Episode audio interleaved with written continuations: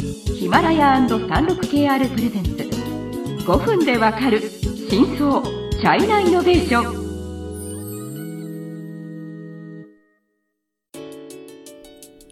皆さんこんにちは。サンルク KR ジャパンの委員です。はい、日本経済新聞の山田です。はい今回はライブコマースシリーズの4回目です、はいゲストの片谷さんはい。もいますありがとうございいます。片谷です。はい。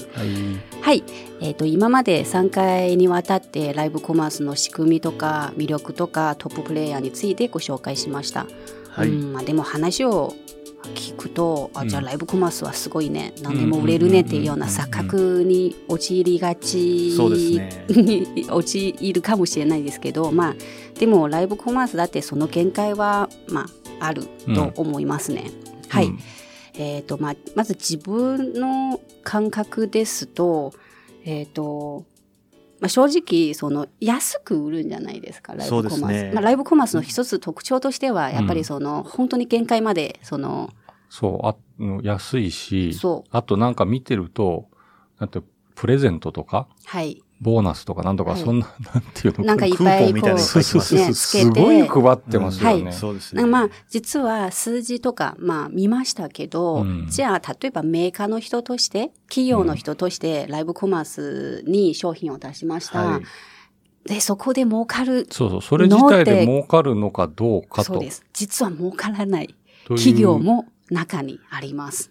そうですね。特にその大手っていうか、あの、前回ご紹介した有名の KOL、トッププレイヤーと、あの、一緒に仕事をしていく上では、やはり儲からないですね。うんあのマージンが高いからそのトップのインフルエンサーが多分マージンもいっぱいそうですね。取るし、あとまあそのなんというかその商品に対する、それじゃうんあこの商品はこのぐらいで売りましょうみたいな結構 KOL が強い議決権が持ってるんですね。うんうんうんうん だからまあ本当にもう利益が出ないぐらいでいや、なんか、こう、これまで経験したことあるんですけど、はいまあ、前回のご紹介した一人のプレイヤーと、あの、連絡取ってる時に、普段、うん例えば100円のものがあって、で、一番安い時はメーカーからすると、一番安い時70円。うんだけど KOL からはそれ30円で売れっていう感じで連絡来たことがありますね。うんじゃあ逆に何のためにライブコマースやってるのっていう。んですよね。ですよねあ、でも広告っていうことで、あの、別の機能がありますね。はい。広告って言えばそのあ例えばこう。話題作り。そうですね。うん。あまあ、二方向あるかなと思うんですけど、一つは、やはり中国って、えー人が多いので、うん。こう、とりあえず安くして、いろんな人に体験してもらう、商品を知ってもらうっていう、まあ、きっかけ作り。うん。で、もう一つは、こう、例えばその1時間、1時間で急激に売れたとしますと。うん。うん。売れたら、あの、T モールとかタオバオのランキングの上位に入ってくるので、その同じ時間帯で、まあ、ライブコマース見てない他の人うん。が、携帯開くと、あ、こういう商品がある、トップに入ってると。うんあまあ、注目度を集あーでもまあめられますね。確かにこうある程度数字が本当にすごい数字になると、まあじゃあメディアもやっぱり取り上げますね,、まあそうですよね確かにいい広告になりますね。そうですね。はいまあ、携帯アルゴリズムで絶対トップに出てくるので、うんそういった意味でお客さんも見えてきます。うんうんうんなので、あの、WA 分とかによっては、あの、インフルエンサーに無料でうん数千個の商品を提供するところもあります。もう思い切ってもう無料にしちゃうんですね。ダブルイレブンは、前にご紹介しましたけど、11月11日独の、身の日のビッグセールの話ですね。36KR ジャパンのサービスコネクトは最先端の中国のイノベーションやテクノロジー企業情報を提供しています。中国での事業やパートナー企業の探索などヒントになる情報が満載えつまり、その、ライブコマースそのものだけをやっても、単純に収支はプラスかマイナスかって言ったら、マイナスの可能性が結構高いっていうことですよね。そうですね。そうですね。はい。まあ、一部だけ国内の工場とか、あの、うんものを作りちゃ、すりすぎちゃった。はいはいはいはい在庫履きたいっていうのは、まあそういった場合もありますけど、うんほとんどの場合はやっぱり、そんなに、あの、プラス、直接、うんあの、黒字にならないのかなと思います。まあそうですね。まあだからまあライブコマースをやったから、あまあすごく儲かる儲かるというんそうではないうはっていう限らず。多分それを含めたはい。総合的なマーケティングをやらないと、そうです。儲からないっていうことですよね。そうです。そうですね。はい。で、まあ、うん、それはまあ一応、まずその儲からない可能性もあるよっていうのをこううん理解していただいた上で、でもそこでやっぱりいろいろ別の問題も発生しました。例えば自分の知っている限りでは、まあ、安いから、うんまあ品質の保証が本当にまあまりないって感じですよね。そうですね。うんで、その、安くて、こう、非常にこう、エンターテインメント性の飛んだ、うんあの、紹介によってお客さんどうしても衝動買いしてしまう。で、届いてみたら、え、違うじゃないかっていう。うんそれで、返品率もどんどんどんどん、高くなっていますね。うんうん多分その、まあ、ここで言えないんですけど、中国のあるジュエリーブランドうんとか、あの、この前のライブコマースで5割返品ですね。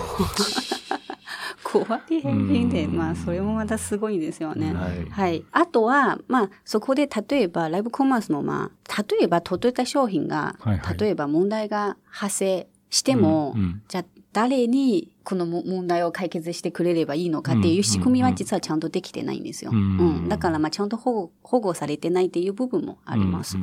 それは一つとして、あと、まあ先ほど返品率の話も出ましたけど、はい実は今数字は、えっと、見てすごい数字になってるんですけど、実は数字の水増し問題も、はい。また、はいはいはいはい 中国の、ま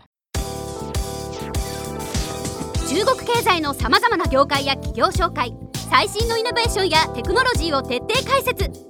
5分でわかる真相チャイナイノベーション。この番組の最新のエピソードはヒマラヤで配信中。今すぐヒマラヤのアプリをダウンロードして要チェック。